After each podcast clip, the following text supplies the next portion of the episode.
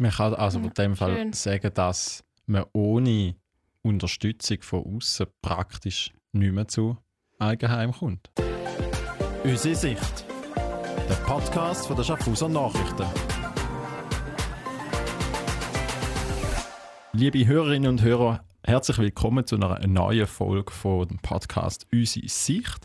Mein Name ist Dario Muffler, ich bin Redaktor bei den Schaffhauser Nachrichten und bei mir im Studio steht Elena Stojkova, auch sie ist Redaktorin bei den Schaffhauser Nachrichten. Wir reden heute über Wohnen, Kaufen, Mieten, Häusli, Wohnungen, Immobilien, all diese Stichworte, weil es alle beschäftigen im Alter, wo vielleicht um die 30 sind. Und dafür haben wir eine Expertin eingeladen, und zwar die Melinda Kessler von der Schaffhauser Kantonalbank. Hallo zusammen. Hallo. Hallo. Melinda, erzähl doch ganz kurz mal etwas zu dir. Was machst du, wer bist du? Genau, ich bin Melinda, ich bin 31 und jetzt seit elf Jahren bei der Schaffhauser Kantonalbank. Ich habe von Anfang an im Finanzierungswesen gearbeitet und meine Aufgaben sind es dort, äh, die Leute beim Kauf oder Bauen vom Eigenheim zu begleiten und zu unterstützen und das mache ich wahnsinnig gern. Ich habe da wirklich mein Plätzchen gefunden. Äh, Es hat sehr viel mit Emotionen zu tun. Ein Haus kaufen bedeutet vielleicht auch die grösste Investition vom Leben und da ein Teil davon zu sein, ist auch schön. Ich wohne in Steckborn am Untersee. Mein Mann und ich haben uns auch den Traum vom Eigenheim verwirklicht und wir sind mega happy. Ich finde es etwas extrem Schönes. Wir haben uns auch ein verwirklicht in dem Haus. Das heisst, wir haben uns ein Haus auch umgebaut während Corona. genau, und ja, es macht uns unglücklich. Jetzt das Eigenheim. Du hast es gerade schon genannt, ihr habt euch verwirklicht drinnen. Jetzt ist das so ein bisschen wie der Traum von vielen Leuten, dass man sich mal irgendwann ein Häuschen kann leisten kann. Wie realistisch ist das heutzutage noch?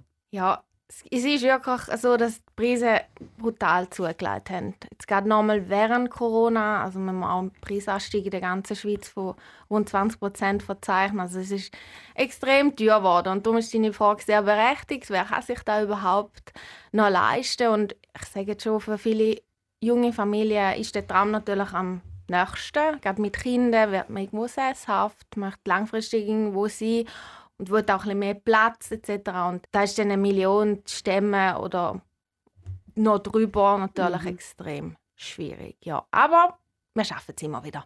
Hast du den Wunsch, ein Häuschen zu bauen, Elena, oder zu kaufen? Ich habe jetzt gerade daran denken, wo meine Eltern damals ein Haus gekauft haben oder ja, wir als Familie eins gebaut haben. Und das war recht Sport. Gewesen. Also ich war ein Teenie gewesen und mein Bruder ein bisschen jünger. Und wir haben das so cool gefunden. Nachher, also ich glaube, es ist nochmal etwas anderes, wenn du in einem Haus aufwachst. Aber wir haben das so nice gefunden, nachher den Garten und die mehrere, auf mehreren Stücken wohnen und so. Das habe ich das haben wir mega toll gefunden. Und ich finde es auch jetzt noch mega toll, zum zu meinen Eltern zu gehen und in dem, es, ist, es bleibt so ein bisschen wie dein Zuhause forever, auch wenn du dann ein neues Zuhause hast. Für mich ist es jetzt noch ein bisschen weit weg, weil eben so, ähm, ich, ich habe eine Wohnung, ich wohne allein, es ist, ich finde es mega cool und ich habe jetzt wie noch nicht, vielleicht ist es auch so ein bisschen, wie du gesagt hast, Melinda, man muss vielleicht auch im Rest vom Leben muss irgendwie ein Haus dazu passen und für mich ist es jetzt so wie, es ist für mich jetzt noch ein bisschen unnötig. Mhm. Du, du sagst jetzt, für dich ist es vielleicht unnötig. Ich habe mir da jetzt äh, gerade im Vorfeld von dem Podcast mal angeschaut. es, gibt so, es gibt so Rechner von verschiedenen Banken, wo man sich mal so kann grob ausrechnen kann, ob man oder was man sich dann theoretisch kann leisten kann. Und jetzt, ohne dass ich alle Zahlen da offenlege, also ich würde nichts finden. Melinda, woran scheitert es am meisten oder was ist die grösste Schwierigkeit, die grösste Herausforderung, wenn jetzt junge Menschen, junge Familien wollen sich Eigenheim zutun? Das kann ja auch eine Eigentumswohnung sein. Absolut. Genau, bei den Einfamilienhäusern sind wir einfach preislich noch ein bisschen höher als bei den Eigentumswohnungen. genau. Das Problem ist, die Preise sind, wie gesagt, momentan sehr hoch. Und gehen wir mal mit einem Beispiel an, das Haus kostet eine Million. Das heisst, du brauchst als Käufer 20% Eigenkapital. 20% sind 200'000 Franken. Und gerade jetzt das Kapital zu haben mit 35 ist extrem schwierig. Das ist einmal die eine Hürde. Für eine Hypothek von 800'000, das ist das, was die Banken dann maximal geben, von dem Kaufpreis, brauchst du dann irgendwo noch ein Nettoeinkommen von mindestens 150'000 Franken pro Jahr. Und das ist auch ein stolzer Batzen. Gerade miteinander erwirtschaftet man das vielleicht, aber gerade mhm. wenn man ein mhm. Kind hat, arbeitet ja das Mann mit Teilzeit. Und ich sage, das ist sicher auch nochmal eine zweite Hürde. Aber ich sage, das Eigenkapital ist, ist ein großer Brocken, weil viele studieren noch sehr lange und haben ja in dem Sinne noch gar nicht so die Möglichkeit gehabt, zum Rückstellungen und, und Ersparnisse zu bilden. Darum, mein Tipp ist wirklich, wenn man da irgendwie ein bisschen den Traum hegt, ganz, ganz früh anzufangen, die dritte Säule zu fühlen. Weil viele meinen, dass sie das Geld erst wieder überkommen, wenn sie pensioniert sind. Aber für einen Eigenheimkauf darf man das frühzeitig mhm. verwenden und als Eigenkapital einsetzen. Und alles, was man ja in die dritte Säule einzahlt, darf man vom steuerbaren Einkommen abziehen. Das heißt, man hat eigentlich jedes Jahr auch einen Steuervorteil und spart auch wieder Geld. Und wie man die Ersparnisse so ein bisschen zusammenbringt, eben wenn man nicht die eigene Ersparnis hat, vielleicht wirklich mal den Mut zusammennehmen und mit den Eltern reden. Weil es gibt das Thema Erbvorbezug und viele sind zu schüch oder finden es unpassend, aber manchmal sind die Eltern ganz glücklich damit, dass sie dem Kind frühzeitig etwas vermachen können. Weil das Kind kann es jetzt besser brauchen, wenn die Eltern erst gar nicht mehr da sind. Das ist tatsächlich jetzt, wenn ich so in meinem Umfeld schaue, also bei meinen Freunden, da ist so ein bisschen die Strategie, wo die einen auch ähm, gewählt haben. Oder? Die einen, also gut, ich muss sagen, bei den einen hat es die Todesfälle dann auch wirklich gegeben. Und dann hast du wie mit dem Erbe quasi dir eine äh, eigene Wohnung, äh, meine eine Eigentumswohnung und, oder ein Haus können kaufen. Aber andere haben wirklich auch äh, mit den Eltern geredet und haben gesagt, uns fehlt so und so viel Eigenkapital, keine Ahnung, 50'000 oder wie, was weiß ich. Und dann haben, haben sie wie so abgemacht, entweder es wird zurückgezahlt oder eben, wie du gesagt hast, Erbvorbezug. Also da kenne ich jetzt wirklich voll aus meinem Umfeld. Man kann also in dem Fall Schön. sagen, dass man ohne Unterstützung von außen praktisch nicht mehr zu Eigenheim kommt. Ich muss ehrlich sagen, ist schon oft der Fall heute, ja, dass man mit Erbvorbezug arbeiten. Ja. Mhm. Oder einfach innerhalb. Vielleicht ist es auch ein Onkel, wo es Darlehen gibt zu 0% Zins etc. Also mhm. das schon, dass man in der Familie fragt, ist heute sehr, sehr üblich. Ja. Oder? Mhm. Ich kenne jetzt wirklich, also mir fällt genau ein Beispiel ein, wo beide, wo, also das ist ein Pärchen und sie haben kein Kind und sie haben beide einen riesen guten Lohn, also mhm. wirklich mega Positionen und deswegen funktioniert es. Ja. Ah, und dann haben sie selber so viel Ersparnis von den Bildern. Äh, mhm. Stimmen, genau. Ja. Aber das, eben, das ist so, ich glaube, das ist mega selten. Jetzt in deinem Alltag, Melinda, in welchem Alter kommen denn die Leute und setzen sich mit so einer Finanzierung auseinander? Also ich habe wirklich fast alle Personen, ich betreue auch, oder kann auch Rentner oder Leute, die gleich Rente gehen, die sich noch das Eigenheim leisten und vorher wirklich immer in einer Mietwohnung gewohnt haben. Aber um so ein bisschen die meisten beschäftigen sich mit dem Thema ab 30, mhm. So vielleicht 35, 40, wirklich mit dem Zusammenhang von der Familienplanung. Weil sie dann sagen, ja, jetzt macht es irgendwie am meisten Sinn, die Kinder müssen dann irgendwo in die Schule, jetzt wollen wir, wollen wir läng längerfristig irgendwo sein und ziehen dann vielleicht auch irgendwo aufs Land raus oder ein bisschen ländlicher, ähm, wo man auch noch mehr etwas findet. Ja. Weil du das vor, wohnst du in der Stadt? Elena? Ich wohne in der Stadt. Ja da ist es ja doch auch so, viele, es gibt ja gar nicht so ein riesiges Angebot Nein. jetzt hier in der Stadt, um etwas zu kaufen, darum es hier viele Mietwohnungen und darum ist auch immer so ein bisschen, was will man überhaupt, mhm. oder? Und jetzt für dich macht es da vielleicht wirklich, du willst noch ein bisschen Flexibilität, oder? Ja. Und dann macht es irgendwo mehr Sinn, in einer Mietwohnung zu sein. Also ich finde da noch ein guter Punkt, den du ansprichst, weil wenn ich jetzt wieder an die gleichen Kollegen denke oder Bekannte, die sind wirklich zum Teil uh, mega weit aufs Land raus, also so richtig, mhm. wo, damit sie überhaupt etwas gefunden haben, wo sie sich können leisten können. Und auch dort war es mega, mega, mega teuer. Ja. Also wirklich so, dann nimmst du so in Kauf, dass du rechte Strecken musst fahren und dass du irgendwie ab vom Schuss bist. Also wo du irgendwie 15 Minuten musst laufen zur nächsten Bushaltestelle. So. Also man nimmt da recht viel in Kauf, um sich den Traum zu verwirklichen. Jetzt, Melina, du hast vielleicht die ein oder andere Zahl oder einfach so ein bisschen eine Einschätzung, die du kannst abgeben kannst. Was gibt es denn zu welchem Preis, äh, wo in Schaffhausen? Was gibt es in der Stadt noch? Oder ab wann kann ich mir in Schaffhausen vielleicht im hintersten Krach, ich sage jetzt mal, zu Beckingen hin irgendetwas leisten? Ja, aber je ländlicher wir sind, desto günstiger ist es. Ich sage jetzt im Klecki, ein Haus, das jetzt nicht komplett neu ist, doch noch unter einer Million, über vielleicht auch ein kleines Haus, vielleicht für 750'000 und je mehr man in die Stadt kommt, da bist du auch mit den Eigentumswohnungen über eine Million, vor allem im Neubauzustand. Genau, also da haben wir jetzt auch gerade wieder eine Attika-Wohnung gesehen, die gut verkauft wurde, ist 5,5 Zimmer, 1,55 Millionen auf der Breite. Hoppala. Und die ist nicht komplett Mhm. neu, also die hat doch schon 10 Jahre auf dem Buckel. Ja, Es ist und es schon wird mega gezahlt, viel. genau. Und es kommt auch, eben, viele, wenn wenn man sich auch in ein Objekt verliebt, ist man vielleicht auch bereit, um ein bisschen mehr zu zahlen und wirklich alle Reserven nachzuducken. Kommt immer sehr darauf an, wie fest man es dann will. Wie verlaufen so Gespräche, wenn jetzt jemand oder wenn du merkst als Beraterin, hm, da tut sich jemand vielleicht übernehmen oder jemand versucht wirklich alles zusammenzukratzen, um unbedingt an das Objekt herzukommen. Ich stelle mir da zum Teil noch schwierig vor, die Situation, wenn du musst am Schluss dann entscheiden und sagen, nein, das geht nicht, wir geben euch die Hypothek nicht. Mit Sicherheit ist das nicht ganz einfach, aber ich bin immer sehr, sehr ehrlich gewesen. Ich bin auch, ich kann auch sehr gut mitfühlen, weil ich weiß auch, wie das ist, wenn man etwas will. Wir haben die Erfahrung auch gemacht, dass es mit dem Objekt nicht geklappt hat. Da ist man auch traurig. Man sieht sich dann immer schon ein bisschen, man ist schon halb äh, eingerichtet, oder? Und da kann ich extrem gut mitfühlen. Aber ich sage, ich muss einfach ehrlich sein, weil ich muss hinter dieser Finanzierung stehen. Ich muss nicht müssen ins Bett am Abend und sagen, oh Gott, ich habe so Bauchweh. Irgendwie, ich bin so unsicher, ob das überhaupt klappt. Das mache ich nicht. Ich treffe bewusst Entscheidungen und sage, mal, da glaube ich dran.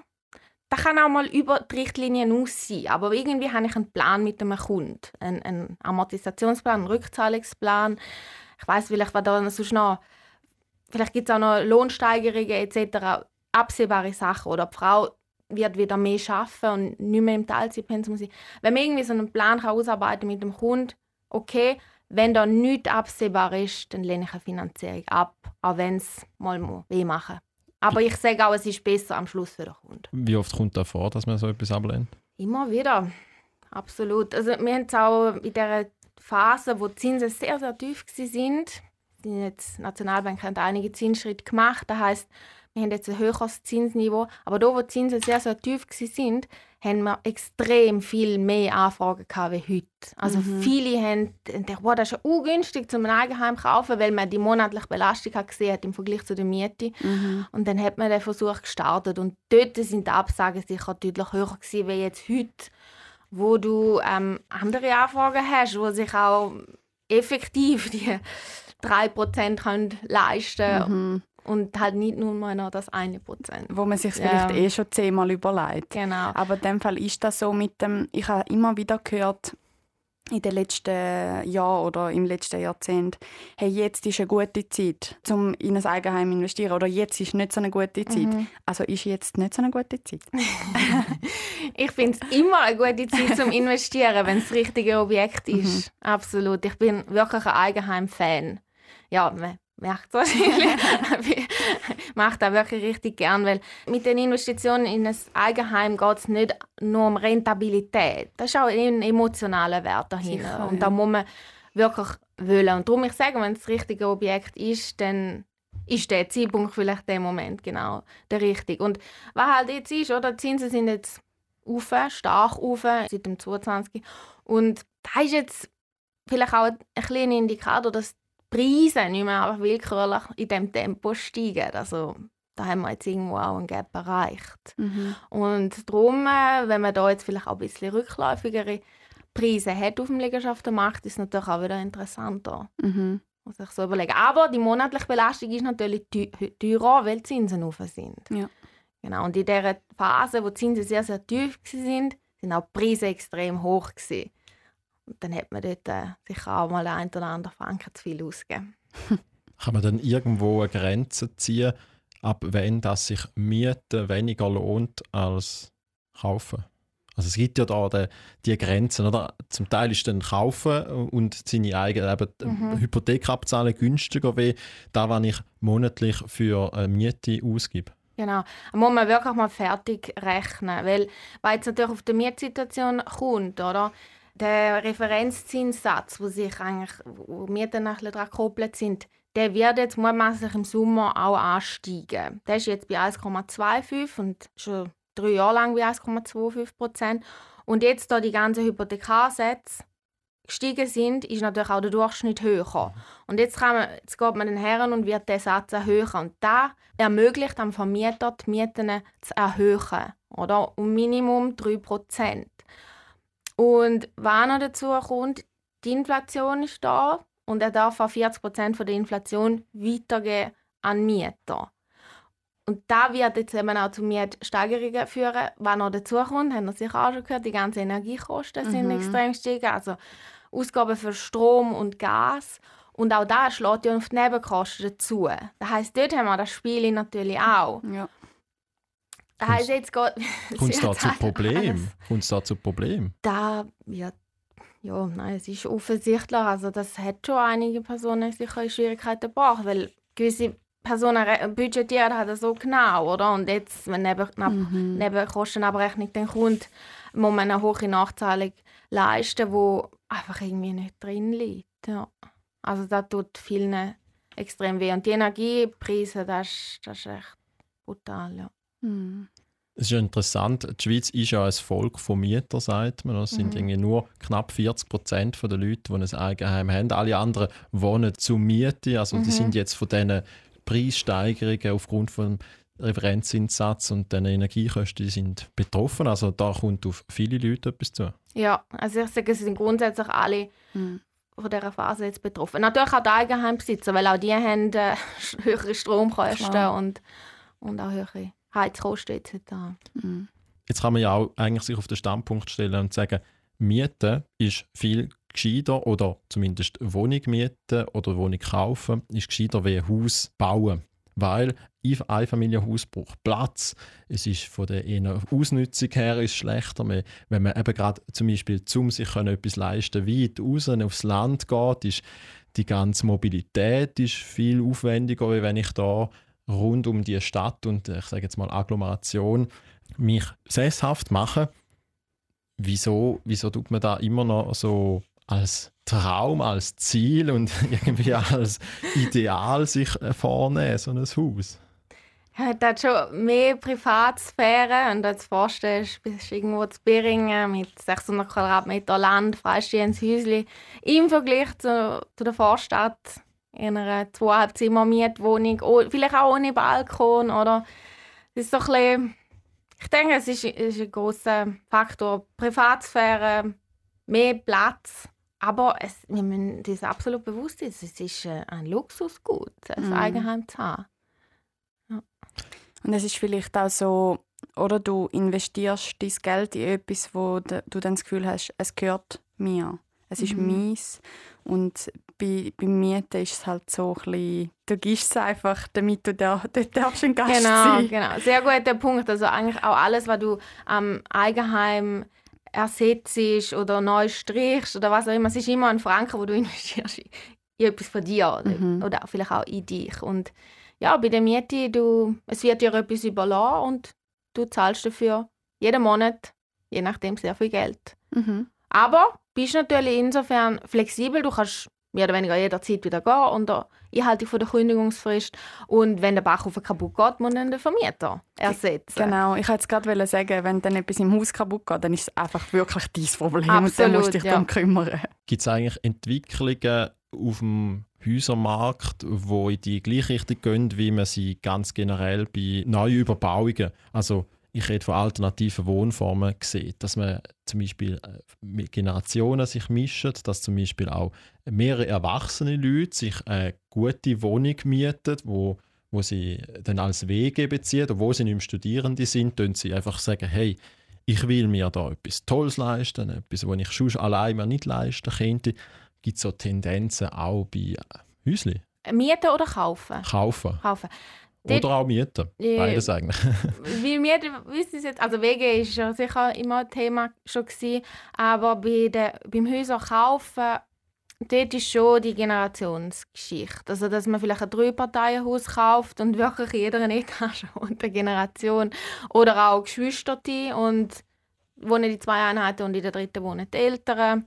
Ist natürlich auch von der Betreuung her irgendwo Mhm. Am Schluss interessant, dass man dann eigentlich wirklich wie so mit einer einfachen Gesellschaft sozusagen dann das Haus erwirbt und dann entsprechend das Eigentum aufteilt. Ja, das gibt es. Hey, das ist back to basics. Ja, voll. Das ist wie, wie wir früher noch alle auf einem Hof, oder? Mhm. Großmutter, Mutter. Ja, also ich kenne da vom Balkan halt. Mhm. Das ist so, oder? Das ist, ähm, so hat, hast du können da leisten, dass du vielleicht in einem Haus wohnst, weil du halt die Urgroßeltern haben dort gewohnt und nachher und so weiter und dann wird es auch so weitergehen und Mhm. je nachdem, es Genau. bleibt auch immer in der gleichen Familie dann. Alternative ist, dass auch jemandem gehört von diesen Kindern und Mhm. sie dann wie Mieterträge generieren Mhm. durch die Eltern, vielleicht auch vergünstigt. Und dann eben ist das so auch finanziell natürlich mehr machbar. Was hast du das Gefühl, in welche Richtung entwickeln wir uns da im Kanton Schaffhausen? Wird es in den nächsten Jahren mehr Mietwohnungen geben, die gebaut werden? Oder werden da in Schaffhausen mehr Einfamilienhäuser gebaut? Wo ist da? Gibt es einen Trend? Ja, es ist ein bisschen, wir müssen es auch so vorstellen, die Häuser, wo, oder die Mehrfamilienhäuser, die jetzt immer vermietet worden sind, vollständig, die sind, äh, haben ein bisschen an Attraktivität verloren aufgrund von der steigenden Zinsen. Das heisst, es kann sein, dass da jetzt mehr Objekte auf den Markt auch kommen, äh, weil man die möchte veräußern, weil sie einfach von der Rentabilität her nicht mehr gleich interessant sind, weil wieder tiefe Zinsen. Darum, ich persönlich denke, dass immer noch mehr Eigentumswohnungen gebaut werden. Da jetzt Schaffhausen, in den ländlichen Regionen natürlich auch Einfamilienhäuser. Aber da in der Stadt ein Einfamilienhaus, wo ist das Bauland? Mhm. Das ist fast nicht möglich. Und auch die, die ein Einfamilienhaus haben, ähm, ja, die, die werfen es nicht einfach auf den Markt. Also es ist, oder wenn, das ist ja dann noch das Thema, dass wenn es mal etwas hat, dass wenn unfassbar viele Leute das gleiche Objekt, oder, und dann ist der eine oder andere natürlich auch bereit, um einfach nochmal ein bisschen mehr zu zahlen, die anderen fallen dann raus. Mhm. Oder aber sie gehen unter der Hand weg. Oder es bleibt innerhalb von der Familie, man gibt es dann eigentlich eine Generation weiter.